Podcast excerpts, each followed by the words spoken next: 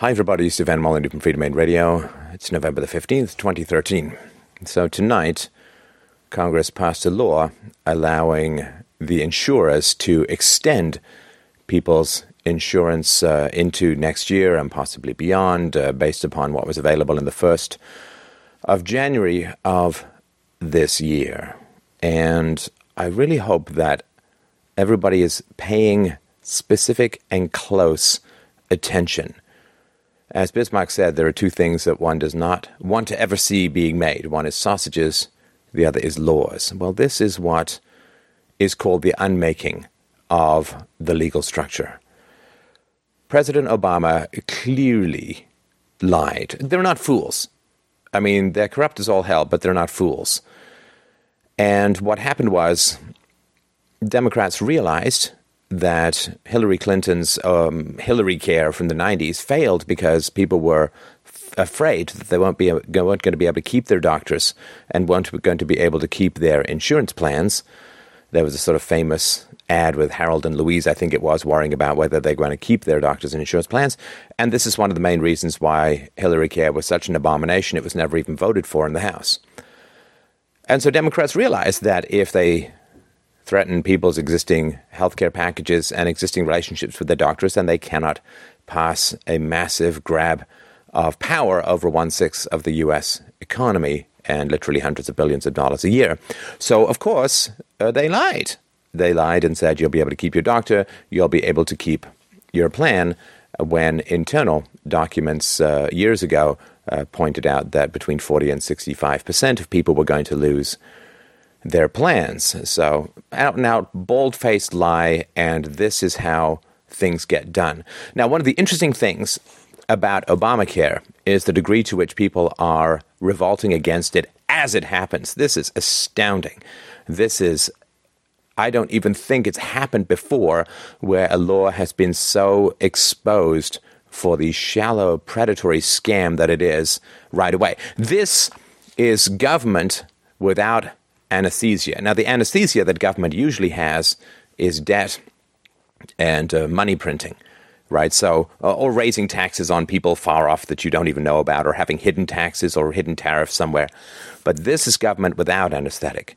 So, Obama knows that he can't add to the deficit because he's on track by the end of his second term to have added $10 trillion in debt to the U.S. Um, GDP. And this is since he started with $10 trillion worth of debt, he's going to end up with $20 trillion worth of debt, which means he's added more debt than all of the previous presidents combined.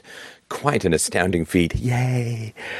And so he knows that he can't do it through deficit financing. I think the uh, Japanese and Chinese are pretty much out of patience with the U.S.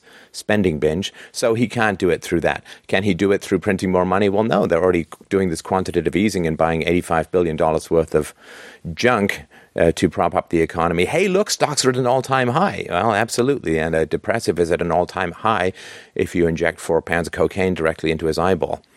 But uh, he can't do it through deficit financing. He can't do it through money printing. And there's no real room to raise taxes in the middle of a significant recession slash depression, which means that the mechanics of the forcible transfer of wealth from one section of the public to another is actually available and exposed for everyone to see. The whole point behind Obamacare is that there are people who don't take care of their health and they freak out when they get sick and they want everyone else to pay their bills. I'm sorry, I wish I could be more kind about it, but this is the basic statistics. Uh, chronic ailments, chronic ailments consume 85% of the American healthcare budget, and the vast majority of these ailments are entirely preventable. They are the result of lifestyle choices. Obesity adds a third to American healthcare costs. And don't give me this bullshit that everybody has some sort of thyroid problem. No, people eat too much and don't exercise. Osteoporosis uh, and, and diabetes and heart disease and things, certain cancers. 70% of all medical ailments are the result of lifestyle choices. So people make crappy choices uh, about their health. Um, a lot of them, of course, in the public sector. One of the reasons why the public sector freaks out when anyone tries to curb their entitlements is they're generally such an unhealthy group of people that uh, uh, they desperately need uh, all the medications that keep their fat asses walking around. So the whole point is that people make bad choices, they get sick, and then they panic and they want everyone else to pay their medical bills. And this is entirely the point behind Obamacare. Uh, and so the young and healthy have to be forced to buy insurance because insurance companies can't deny pre existing conditions, which means that people don't buy health care insurance until they get sick, which is like buying fire insurance after your house burns down. It's not really the point of insurance. There has to be the risk and unknown element for, in order for it to work. But what you're seeing is a naked, violent, vile transfer of wealth from the young and healthy to the old and sick, or at least to those who consume a lot of healthcare resources, like uh, women.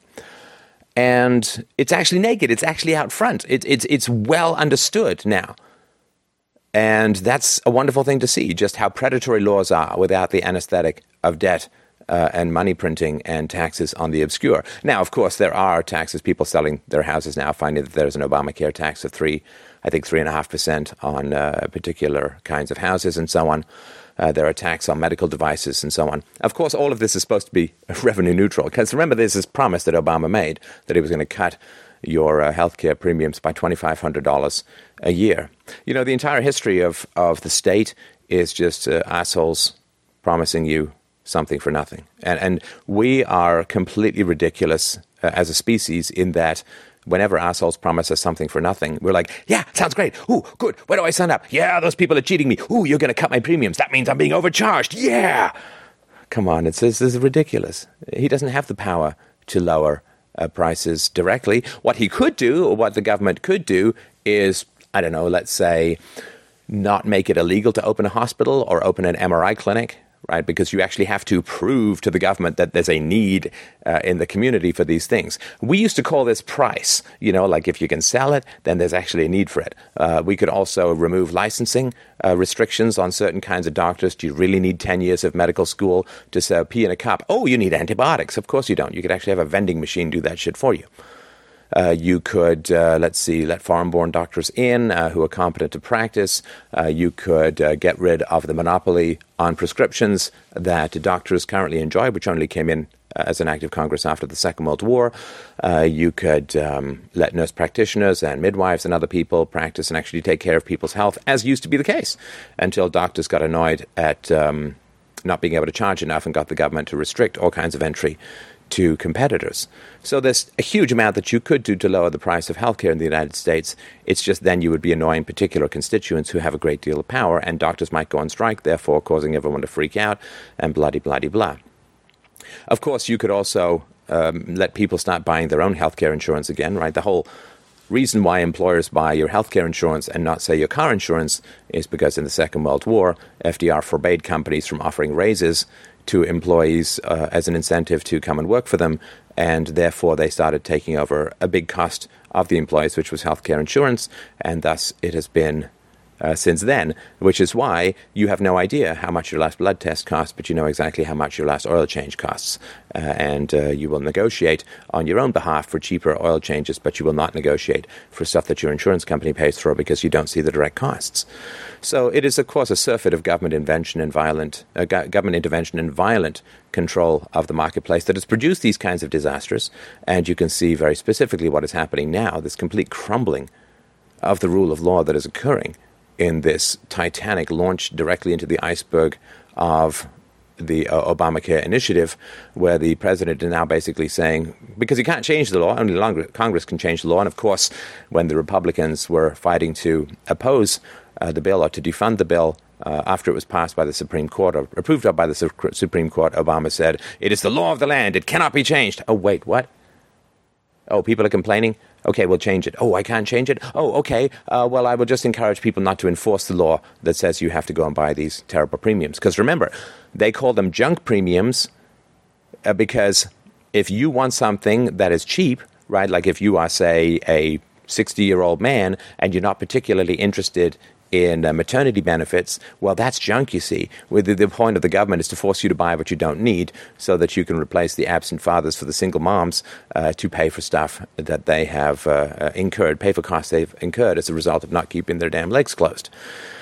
So you also see nobody is praising the Republicans for the stand that they took against this. And um, James O'Keefe has got some very interesting videos showing the intense corruption of all the ex Acorn members who are now Obamacare navigators. Let me navigate you into the very jaws of hell itself.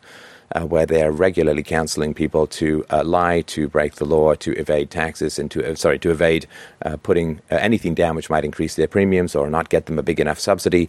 And so you just see a general collapse of, of the rule of law now. Now it's just government by fiat, government by panic. This is late Weimar Republic. And by God, people out there, you've got to start growing a spine about this kind of stuff. If you take this vast amount of bullshit and don't react in any significant way, then by God, you have become soulless sheep, fit only to be ruled. And I'm damn sorry that you will take me and my family down with you.